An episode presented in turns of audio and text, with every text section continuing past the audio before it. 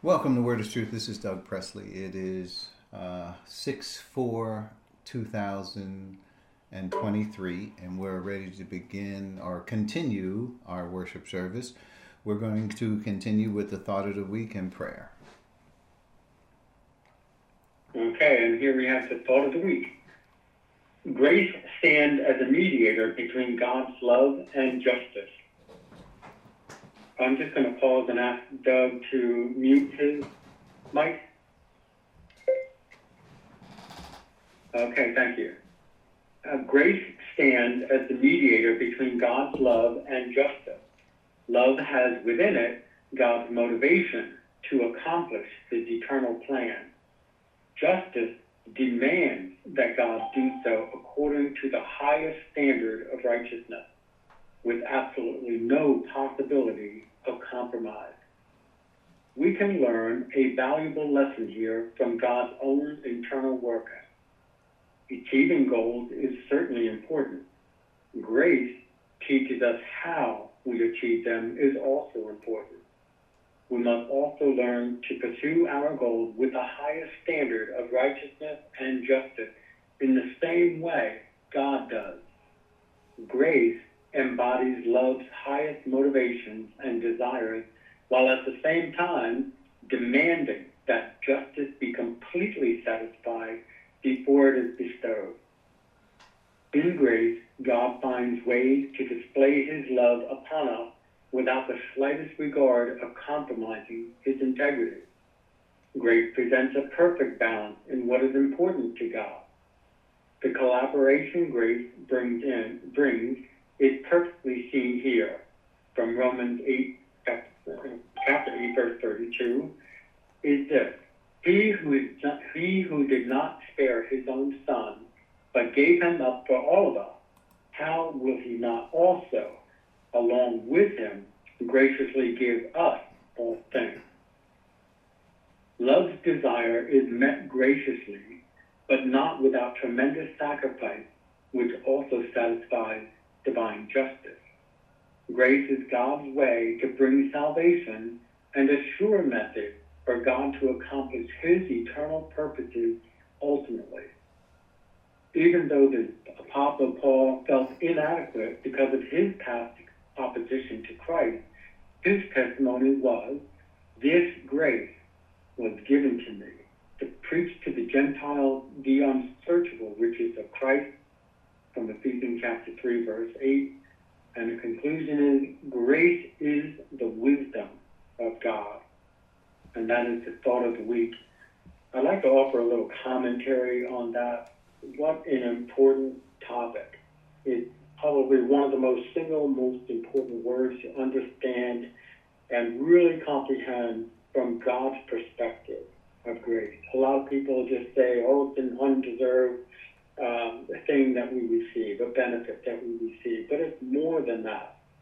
It's God's way of saying there is no compromise whatsoever on my standard of righteousness, and yet I'm giving this to you freely.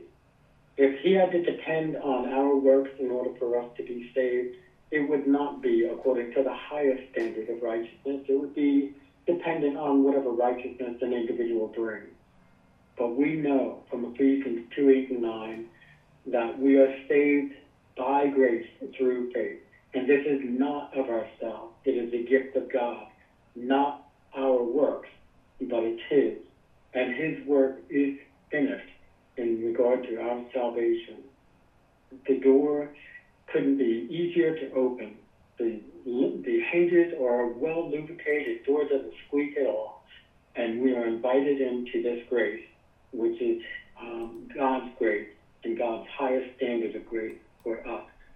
And that is my comment, and I turn it over to Bill for prayer. Thank you. Thank you, Dwight. At this time, anyone that stands in need of prayer or knows someone that's in need of prayer, we do so at this present time.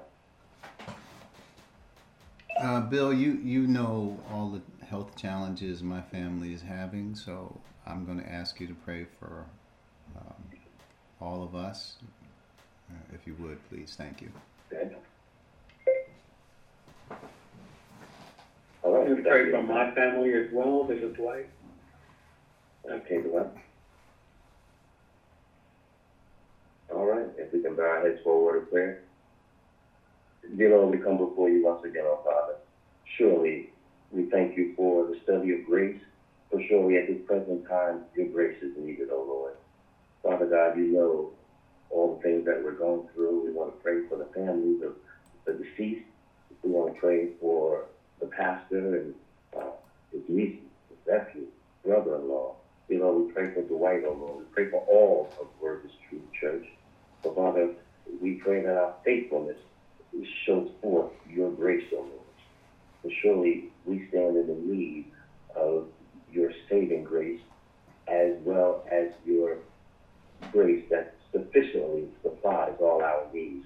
Dear Lord, we want to thank you that we have such a great salvation. We want to thank you that we have such a great privilege and honor that we can trust and depend and rely on your faithfulness, O Lord. And surely we look forward to you bringing us all that we need to go through these troubling times, O Lord. We also want to pray for traveling mercies, O Lord, for we have family members who are traveling, those going to and fro. So we want to pray, Lord, that when we open our mouths to the world, that they may hear, that the Spirit may prepare them for the words that come out of our mouths that you have so generously given to us, O Lord, that we may set apart the things of this world, that they may come to the saving knowledge of your Son, Jesus Christ. For surely we ask this in all blessings, in the name of Jesus. Amen. Amen. Amen. Thank you. Thank you, Dave, and not Dave, but Dwight and Bill. We appreciate that, and both the comments and thoughts. We are headed right into where we were last week. You have notes, so we'll get us started. I just want to read the context of Galatians 2. Then after 14 years, I went up again to Jerusalem, this time with Barnabas. I took Titus also along. I went in response to a revelation, and meeting privately with those esteemed leaders, I presented to them the gospel that I preach among the Gentiles.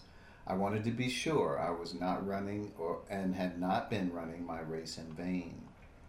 Yet not even Titus, who was with me, was compelled to be circumcised, even though he was a Greek. This matter arose because some false believers infiltrated our ranks to spy on the freedom we have in Christ Jesus and to make us slaves. We did not give in to them for a moment, so that the truth of the gospel might be preserved for you. As for those who were held in high esteem, whatever they were makes no difference to me. God does not show favoritism. They added nothing to my message. On the contrary, they recognized that I had been entrusted with the task of preaching the gospel to the uncircumcised, just as Peter had to the circumcised. For God, who was at work in Peter, was also, as an apostle to the circumcised, was also at work in me as an apostle to the Gentiles. James, Cephas, and John, those esteemed as pillars, gave me and Barnabas the right hand of fellowship. When they recognized the grace given to me, they agreed that we should go to the Gentiles and they to the circumcised. All they asked was that we should continue to remember the poor, the very thing I had been eager to do all along. When Cephas came to Antioch, I opposed him to his face because he stood condemned. For before certain men came from James, he used to eat with the Gentiles. But when they arrived, he began to draw back and separate himself from the Gentiles because he was afraid of those who belonged to the circumcision group. The other Jews joined him in his hypocrisy, so that by their hypocrisy, even Barnabas was led astray. When I saw that they were not acting in line with the truth of the gospel, I said to Cephas in front of them all, "You are a Jew, yet you live like a Gentile and not like a Jew. How is it, then, that you force Gentiles to follow Jewish customs?" This is where we are. Whether we get to the end of 14 or not, but that is where we are. We got some notes that we want to jump right into Galatians 2 and 13. So we're going to start with, this is the verse, the other Jews joined him in his hypocrisy, so that by their hypocrisy even Barnabas was led astray. So point A was the other Jews. So Peter's behavior triggered the religious response from those with the Jewish culture. Remember Acts 7:51. Remember, they had developed a culture of resisting the Holy Spirit. That's what Acts 7:51 says. You do always resist the Holy Spirit, just as your forefathers did, so do you. So in other words, there was a pattern, a generational pattern of resisting the Holy Spirit among the Jews. So they developed a culture around resistance, so that even when Christ walked in front of them, they did not recognize him, and they eventually rejected him. So keep in mind, when we talk about the Jewish culture and Jewish traditions and all of that, now that we are not under the Jewish law or the Mosaic Law, we never were. We, as those of the Gentile culture, should know that their use and view of the Mosaic Law was wrong. They did not have what the true Mosaic Law was all about. So what is being forced upon us, let's just say in the early church, because obviously it's still going on today to some degree, but in that early church, what was being forced upon us was not true Mosaic Law in the first place. It was false. It was based on a culture of rejecting the Holy Spirit. So if people today who think, who, let's say, I believe in Christ, but they like, well, we got to follow some Jewish custom. What the Jewish customs that they are trying to obey are not true Jewish worship of the Mosaic Law, because we see the record of those who were doing their best to follow the Mosaic Law. They were not following the Mosaic Law because they were resisting God the Holy Spirit, as we see in Acts 7:51 and 2. Point B, let's keep going. We got a lot more to cover. We can already see Peter's impact on the other Jews because they joined him. See, Peter wasn't just somebody who decided that he was going to have fear and cave into fear when his cultural Jewish people came walking in at Antioch. Peter had impact because he was a leader. They knew that Peter walked with Jesus. They respected Peter's judgment. They watched him carefully and to see how he behaved, what were his mannerisms. Here's somebody who had been with Jesus. That's significant. If you had just, look at when Moses, he was revered in this way, right? So when Moses came down from the mountain, there was a light from being in the presence of God that was on his face. So much so that people noticed it and they were frightened. So they said, well, Moses, you should put a veil over your face because people are afraid. They're seeing this light coming from this eminence of radiant eminence coming from your face, and people are afraid of you. So Moses put a veil over his face so that people couldn't see the glory, even though as he left the presence of God, that glory was fading away. So people were looking at Moses, they were watching him, whatever Moses said, they knew Moses was in the presence of God. Well, Peter was in the presence of Jesus. He walked with him. He talked with him. He was taught by him. So he was a leader, and he was an apostle, as we all know. He was somebody of note. So we had some disruption within the leadership of the church. Who was the leadership? Apostles, prophets, and Jesus Christ is the chief cornerstone. That's the foundation of the church. We had some dissension among them. Oh, we don't know about all of them, but notice, look, the other Jews joined him in this hypocrisy because they knew better. That's what that means, hypocrisy. We'll get to that word in a second. They knew better. So it's interesting that Peter didn't see that he was a leader and his actions could cause others to stumble. So that's important to note. It says the other Jews. So Peter wasn't the only one at fault. Peter wasn't the only one who had problems with the fear of these religious people, that people who were trying to vie for the Mosaic Law. Peter wasn't the only one, but Peter is called out because he was a leader. And if he would behave in a certain way, others would follow him. He had influence over others because they respected him as a leader. So just know that. So point C, hypocrisy. So you have the Greek word there. It means acting under a feigned part. That is, figuratively, deceit. Because really it is deceit. Because if you're one way on the inside, but you're trying to portray something else or other on the outside, it is deceit. You're deceiving people for what's really on the inside. But guess what we know? Hypocrisy doesn't fly with God. You may be able to fool me because I can't see what's on the inside.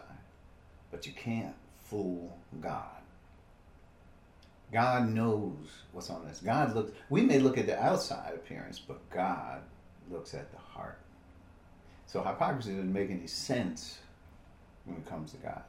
That is if we respect who God is and all of that, right? So it's deceit, hypocrisy, condemnation, dissimulation, hypocrisy. This is from Strong. These are definitions from Strong. Point D. So hypocrisy is an actor playing a role. Ancient actors used masks to tell the audience about their role, whether they were happy, sad, crying, laughing, or mad, right? There was, you know, so we talked about this, I think, on Wednesdays, but if you look at the etymology of that Greek word, it goes back to the ancient Greek plays.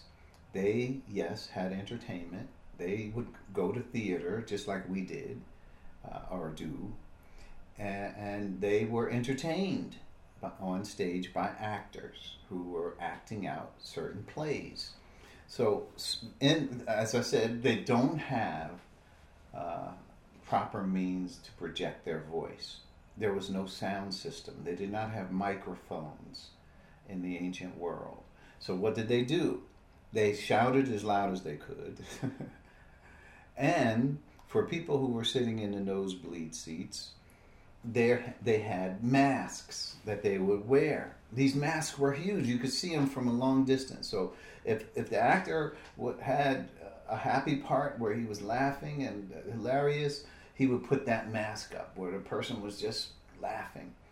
And if he was sad, he would put the sad face up. If he was mad, he would put the angry face up. You know, whatever it was, that's how this word came to mean hypocrisy, because it was an actor playing a role, right? Well, what was really in the actor's heart? Well, it could be whatever, but what he wanted to portray on the outside was masked, and so he had one thing on the outside, and he whatever he had on the inside was what it was.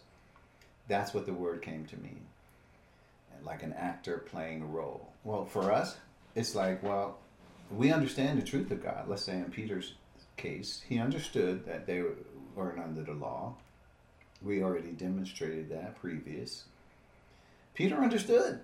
He wasn't fooled. He just was afraid of the authority that these religious people still held over him. So why was Peter afraid of them?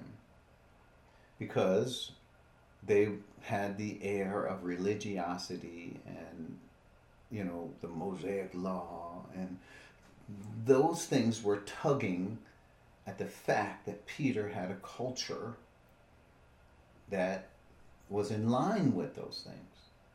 That's what he used to do. That's how he behaved for years and years in his whole life. So this new age, the church age, Peter's mind, we have to say, was not fully transformed. Even though he had the will, he had the understanding and the knowledge, he didn't have the will to carry it out. Not yet. Not yet. So we can't look at Peter as bad, because he recovered. And we all make mistakes. And we all give in to fear. This is not something that's special in Peter's case. So hypocrisy is an actor playing a role. Ancient actors used masks to tell the audience about their role, whether it's happy, sad, crying, mad, whatever it was. Point E, what role were Peter and the others playing? What role? That they were under the Mosaic Law. And if we look at verse 14, when I saw they were not acting in line with the truth of the gospel, right? The truth of the gospel is no man can be justified by the works of the law. No person. But yet, that was what Peter's culture, that was not under the influence of the Holy Spirit, taught him, that you had to be justified by the works of the law. And the fact that we Jews are special, because we have the law and Gentiles don't. Well, they're Gentile sinners, they're dogs, they're all that. So we don't have to, we shouldn't associate with them because they are unclean. And this is how Jews looked at Gentiles. Well, Gentiles certainly. I mean, the Gentiles probably just looked around at Peter as he caved into fear, and they wondered what was going on. They weren't caving into any fear of these circumcision group people.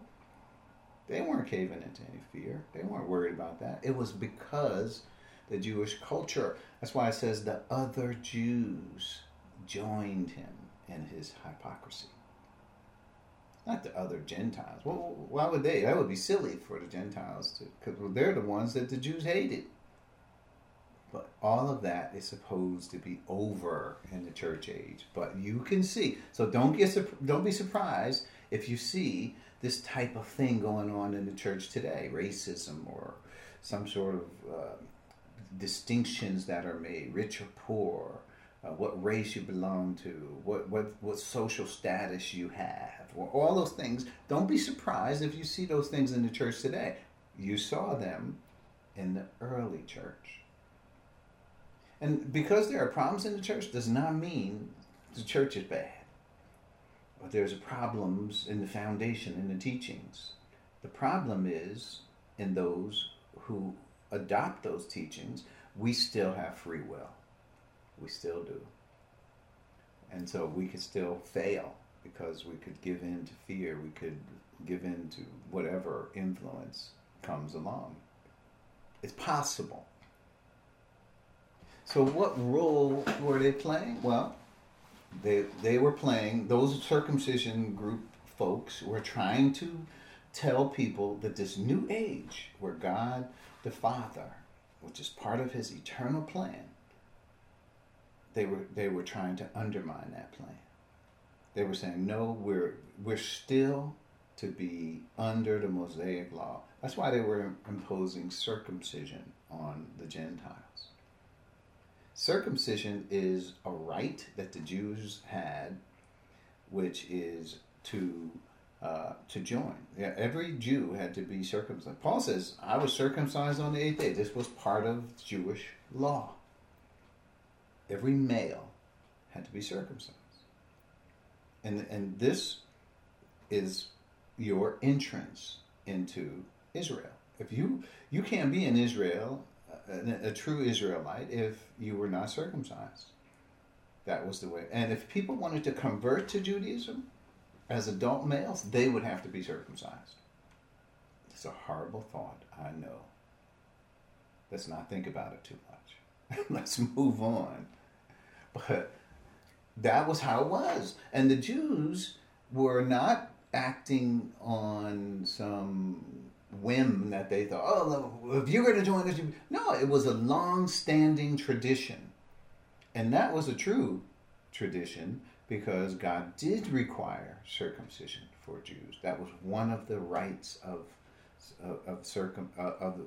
becoming a Jew, being part of Israel. It was one of the rites that was necessary to be circumcised. That's how you join, right, into Judaism. If you were going to be a proselyte or a convert to Judaism, you would have to be circumcised as a male. That's the deal. It was tough, but that was the deal. So let's get back to our notes.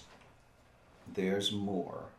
All right, so we already saw what role, and that role they were playing undermines the Father's plan, which was brand new at the time, and yet they refused to adhere to it. Right? They would not drop the Mosaic Law. Point F, if they knew better, and we are saying they knew better, why would they play this role? Why would they do that? Right? These are He's talking to leadership, and they sent leaders, people of note, to Antioch to help explain. We already read that in Acts. Well, they sent these leaders to Antioch to help guide the Gentile believers. They also, Paul and Barnabas were already there, and they taught. We read this all in Acts chapter 15. So we won't rehearse it again, but the thought is that those in Antioch had sufficient understanding about what the new way was. It was reinforced by Paul and Barnabas, who stayed there. Even after those ones that the Jewish council sent left, Paul and Barnabas stayed on and continued teaching the believers there. But when Peter came to Antioch, Paul is noting, here's an example of what happened. Paul had to deal with it. He couldn't just sweep it under the rug to protect Peter's reputation. He had to deal with it. And he did.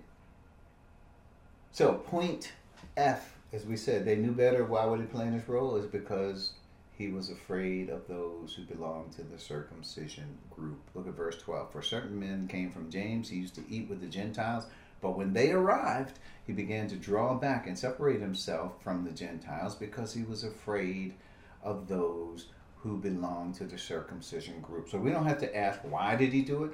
That Scripture tells us. He was afraid. He had more respect for their poisonous culture, because it was poisonous, because it was human viewpoint looking at the Mosaic Law. They did not have the Spirit. They rejected the Spirit. He had more respect for that than he did for what the Holy Spirit showed him, demonstrated to him in no uncertain terms. He was equivocating. Even though he knew what was right, he caved into his traditional norms and standards. That's why he did it. And I have to wonder, we should, as we think about why do we have so much respect for these religious people? We should not. We should have respect for the Father's plan. When we look at Jesus, here's a good example. We look at Jesus. People try to paint Jesus. Oh, he's just somebody telling. Oh, don't worry about your enemies. Don't walk around very humble and meek and this and that. And you'll be unassuming. Don't let people walk all over you. That's not Jesus. Jesus was meek and humble to the Father. But to everybody else, he wasn't just, oh, I'm just like a dish rag. You can just walk all over me. That's not Jesus. He was meek and humble with respect to the Father. Not necessarily. He taught the truth to everybody else. That's why they hated him. He said things. He called them hypocrites. He called them out. He wasn't afraid of them. So, meek and humble does not mean you're afraid of religious people. Religious people, we see where they're operating from. Jesus called it. He says, you are of your father, the devil, and his works you're doing now. He did them from the beginning, and you are following in his footsteps. They said, no, we have Abraham as our father. No, God is our father. Jesus said, no, your father is the devil. That's meek. That's humble. No. But when it came to meek and humble, he's meek and humble toward the Father. That's where he was. I do exactly as the Father has commanded. I love the Father. That's where the humility came in. That's why he was humble. So when it came, I'm only saying this to say that we should have humility, meekness toward the Father's plan, not toward religious people. Now, I'm not saying we should be mean and angry and surly to religious people. No. I'm saying we need to tell them the truth. Because that's why we're here, to tell the truth, not to sugarcoat it, not to hide it, not to sweep it under the rug, not to ignore it, to tell the truth that God has given us. Where else are they going to get it in the world? They're not going to get it from anybody or any place in the world. So we got to tell it. So this is point. This is point G. We must be careful to have humility towards God and not the religious crowd. They are all around us spreading their poisonous influence. I want to read Titus 1:5-16 in this regard. Titus 1:5-16. Let's look at it. So, the reason, here's, Paul is in, he's going to give us an understanding, and I want you to pay careful attention to this passage.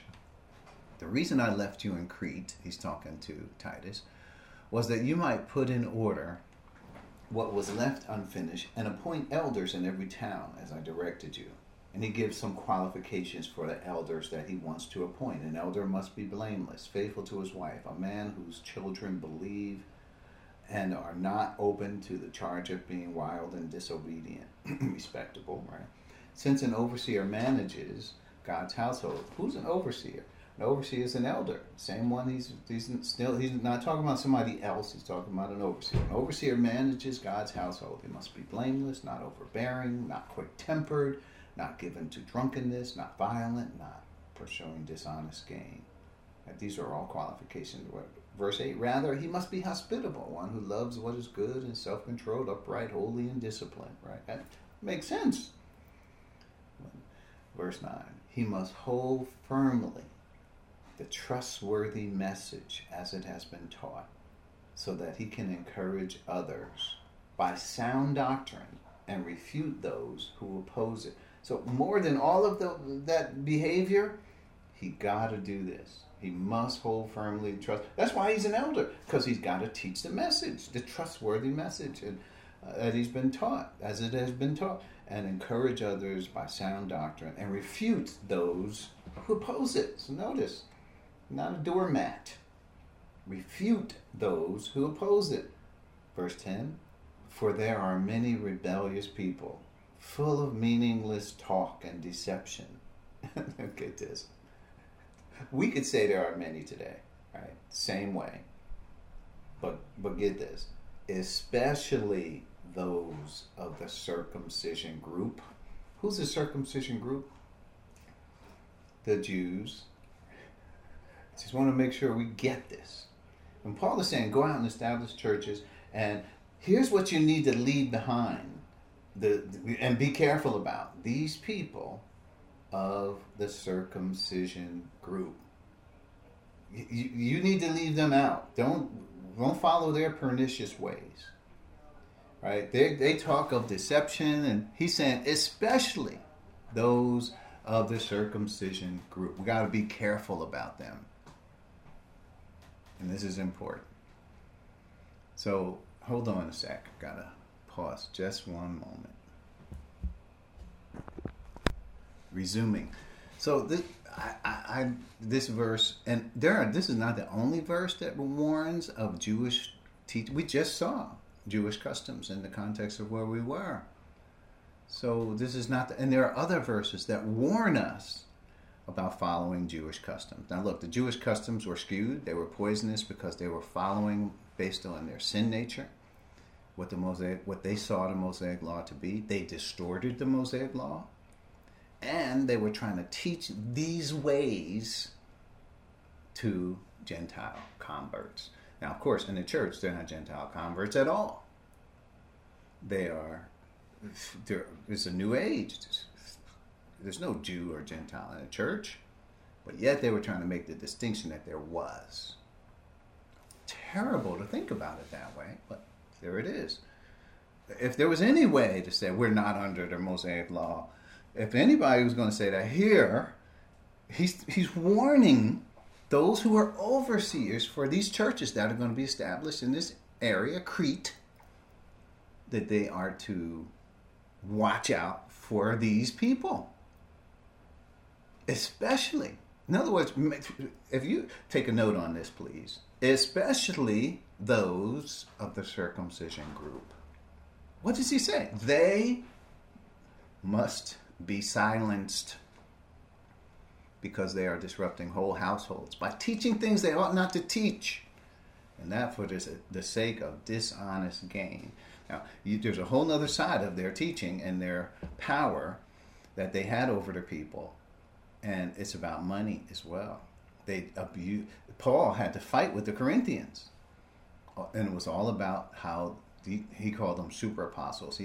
He joked because the Corinthians gave respect to them, listened to them, and they did it for this. They were robbing the Corinthians, and then they tried to accuse Paul of the same thing. Wrong. So they were. He said they must be silenced. Don't let this poisonous influence into your church. That's what he's telling these elders. So one of the Cretans' own prophets has said, Cretans are always liars, evil brutes, lazy gluttons. This saying is true. Therefore, rebuke them sharply so that they will be sound in the faith. Why would they need to be rebuked? Are these believers or unbelievers? These are believers. You don't rebuke unbelievers. You're rebuking people who believe. So this is why people think, oh, the Judaizers, were they believers or unbelievers? I don't know. Well, the things they're saying are things that you would think of an unbeliever. So that's why it's hard to distinguish. You got a lot of people walking around today. They say they're Christians. They're professing Christ. But at the same time, they're saying things that make you think, I wonder, did they believe in Christ with the things they're teaching? Did they really believe in Christ? It's confusing. But isn't that what Satan tries to sow? Confusion. Isn't that the point? That's the enemy at work. If we're Christians, we should be saying the same thing with respect to the gospel, with respect to grace, how we walked in the door. Peter knew it, but he caved into hypocrisy. So can we distinguish it? No, we can't sort this out. We got to let God do it. He's going to sort it out. He's going to be able to tell us who is a believer and who's not. And he'll do that when the rapture comes. And if you're still left here, I guess you'll know. Because you won't be caught up to meet him in the air. Yeah. Or you'll definitely know. Verse 14. Look at this, verse 14. He says it again. And pay no attention to what? He calls out Jewish myths. This is Paul, who was a Pharisee. Or to merely human commands of those who reject the truth. To the pure, all things are pure, but to those who are corrupted and do not believe, nothing is pure. In fact, both their minds and their consciences are corrupted. The reason I quote this passage in Titus is to help us understand how the Apostle Paul looked upon this type of behavior and Jewish influence in the church. For some reason, the church today has adopted the Jews as like some hierarchy of authority in the church. Like if anybody knows what true worship is, it's going to be the Jewish Christians, which is really a misnomer. There is no Jewish Christian. We got it. There is no Jew in Christ. There is no slave or free in Christ.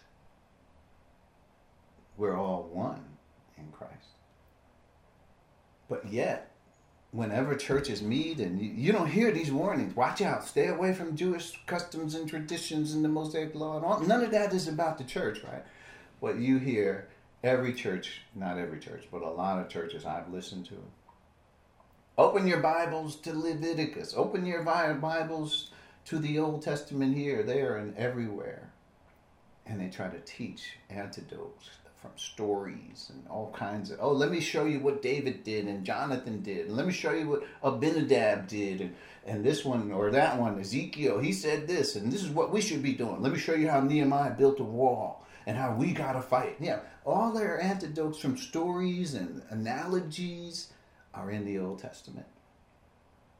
By the time they finish with you, you're trying to be a good Israelite, not somebody in the church. So it's sad to think, but that influence is spread into the church today so that people think, oh yeah, we're under the, some people are even thinking they're under the Mosaic Law. Well, yeah, well, we don't have to sacrifice animals. Christ is the sacrifice. However, we got to do everything else the Mosaic Law said. We got the dietary law, on and on. It goes on and on. Of one group takes these verses, another group takes other verses, and they pick and choose what they want to obey and not obey. It's a mess. And you saw what Paul's instruction was. You saw what happened to Peter. You saw the book of Galatians. So there is no reason why we should be having some deference to the circumcision group. And it's okay. If a person's a Jew, we would hope that he understands that he can't bring his culture, his traditions to the church. Just like Gentiles should understand that they cannot bring their culture and traditions to the church. We can have it. We can enjoy our own traditions. Let's say if a Jew doesn't eat pork, doesn't mean he just starts eating pork because he's in the church. He can continue not to eat pork. It's his call. But he should know the truth of the matter is that he can, if he wants to. Nothing is unclean of itself, Paul said. All things can be received with thanksgiving. So as long as he understands that, he can still have the preference to not eat pork. Main thing here is to understand the truth. And you can make your decisions of how you want to live according to it. Right? You don't judge people because they do or don't do a certain thing. And I'm using one little example of what you eat, but there are so many other examples that people use and judge people according to. Let's keep going. So that's point H now. Even Barnabas was led astray. Even Barnabas. So religious training runs deep in the Jewish culture. It does. Practicing their Jewish customs was like home to them. So listen, just like your culture runs deep with you, Jewish culture runs deep with them. I mean, you could play a certain song or music or whatever, and it would engender in you certain emotions and feelings because of the culture you were raised in. There are certain things that trigger that, right? For some people, it's a flag or something that they were devoted to, or maybe they were in the military or whatever it is. But all of that is taught by culture. All of that is part of what Adam brought to the world, and people have made decisions, nationalism and different things. But God is saying here that we have to rise above worshiping God according to our culture. I'm saying Jewish custom here, practicing Jewish custom is the issue here, but I'm also expanding it. Look at Acts 4:36. Let's read some of the scripture around this. I think we can make it. Acts 4:36 says, okay, so this is even Barnabas, right? We're talking about Barnabas led astray. Just giving a little history about who Barnabas was.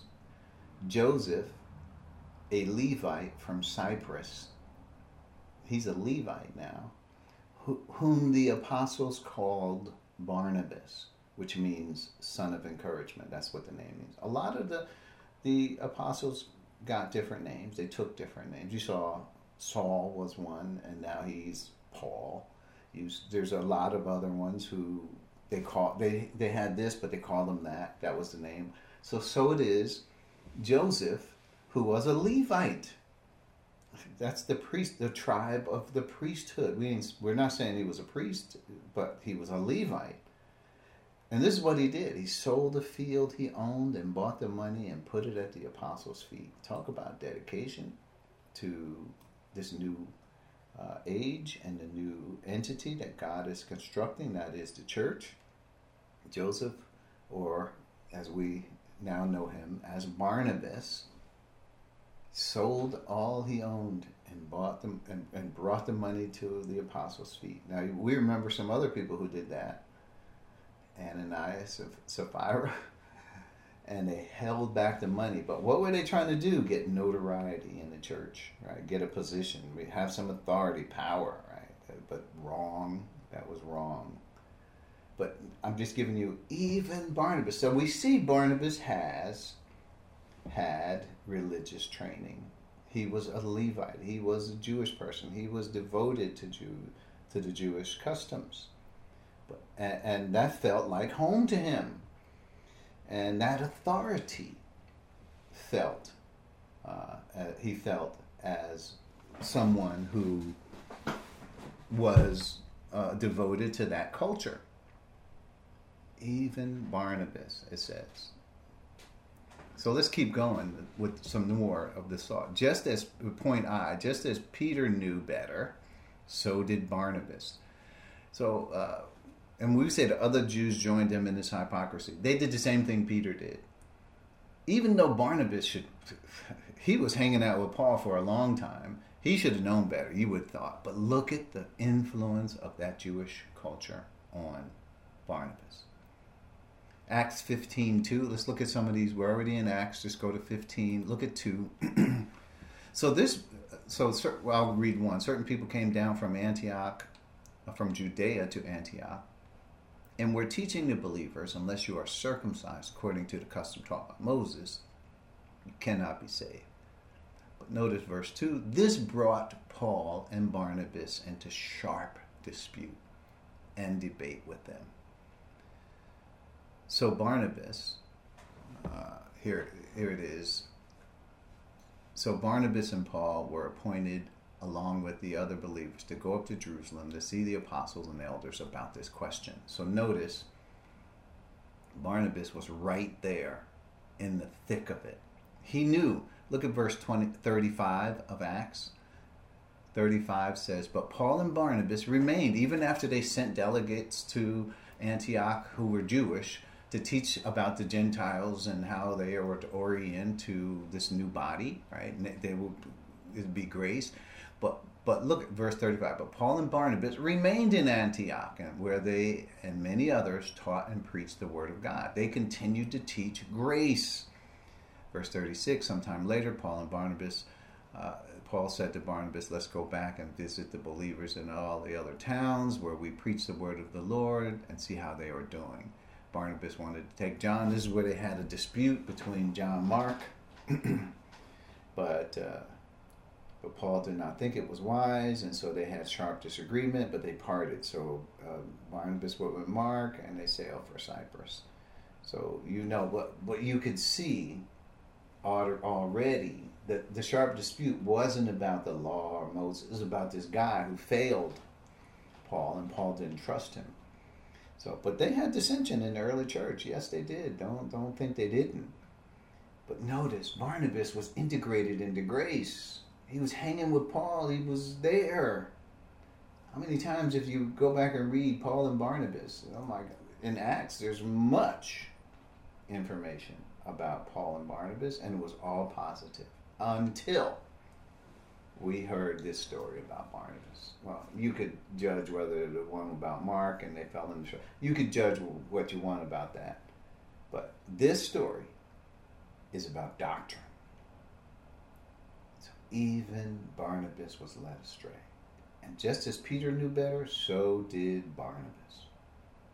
So that's what we find.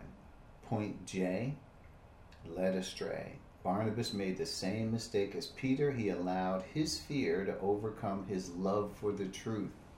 May I say, we have all been there. We are afraid often. We have to develop the courage of the Spirit, the love, so that we don't even see the opposition. We focus on what motivates us, that love. Yeah, they're out there, but the motivation inside of us is stronger than their opposition.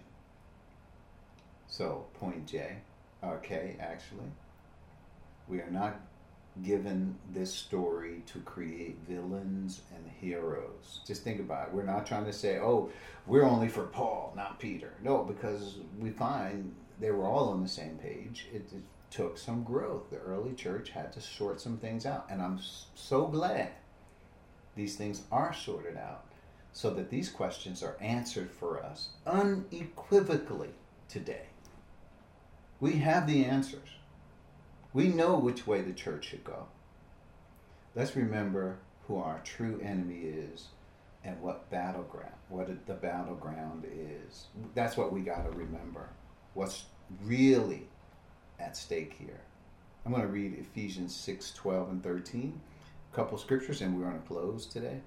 Ephesians 6:12 and 13 says, "For our struggle is not against flesh and blood, but against the rulers, against the authorities, against the powers of this dark world, and against spiritual forces of evil in the heavenly realms."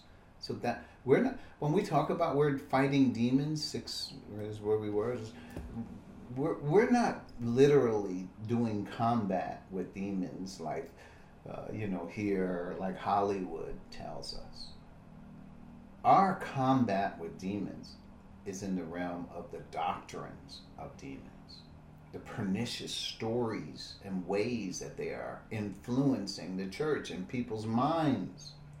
1 Timothy 4, 1 and 2, to follow up on that, 1 Timothy 4, 1 and 2, Paul says, "The Spirit clearly says that in the latter times some will depart or abandon the faith, and follow deceiving spirits and things taught by demons." Listen, things taught by demons. The Holy Spirit is telling us and warning Paul and now us that this is possible. When they depart from the faith, it doesn't mean that they're not believers anymore. It just says that they don't follow sound doctrine. Well, we found that in Galatians, where we were reading. Paul said, "We didn't give in to them for a minute, that the truth of the gospel might be preserved for you." Verse 2, "Such teachings come through hypocritical liars." Look, they know better, but they have caved into the influence of these people, whose consciences have been seared as with a hot iron. They are set in their ways. They are determined to destroy the church because they believe in the Mosaic Law. Yeah. And it goes on to tell some other things about them, right? So notice, Paul says they forbid to marry and order them to abstain from certain foods which God created to be received with thanksgiving by those who believe and know the truth. For everything God created is good. Nothing is to be rejected if it is received by thanksgiving, because it is consecrated by the word of God and prayer. So, look, it's the doctrines of demons. When we talk about getting into spiritual warfare, that's where it is. It's that fight. Now, how do you know enough to be able to contend with demons? How could you possibly know enough? You, me, how could we do it? We got to be transformed by the renewing of our minds. Once we are transformed, we have to develop a love for the truth so that we are willing to go out and talk about these things openly, not afraid of those who may say things about us, not worried about those who are against us. So we know what the battleground is, this world. We know what we are to stand for. We know we're in a fight. So we can see that there are pawns of people who are in this world, who believe these doctrines of demons. That's what a fight is for us. It's not running around with holy water and trying to cast out demons and stuff. That's Hollywood. It is, this is really where the battle is. And people are making decisions for their eternal state based on the influence of these false teachers. We have to watch and be aware and not allow these things to happen. I'm going to stop here. We got much more to say about this subject, and we'll come back next week and talk about that in more detail. But we've run out of time. Let's bow our heads as we close. We'll come back next week and continue this subject. Thank you, Father, for the time we've had, and for those who have given us their time and attention. These are such important matters as we think about our destiny here in the world, and what we can accomplish. What are our goals? We thank you for those who have come, and Father, we pray that we will be challenged to have the courage, the love, to live these things, and to submit ourselves to the transformation of mind so that we can be equipped for every good work in this world. It's in Christ's name that we pray. Amen. Amen. Amen. Amen. Amen.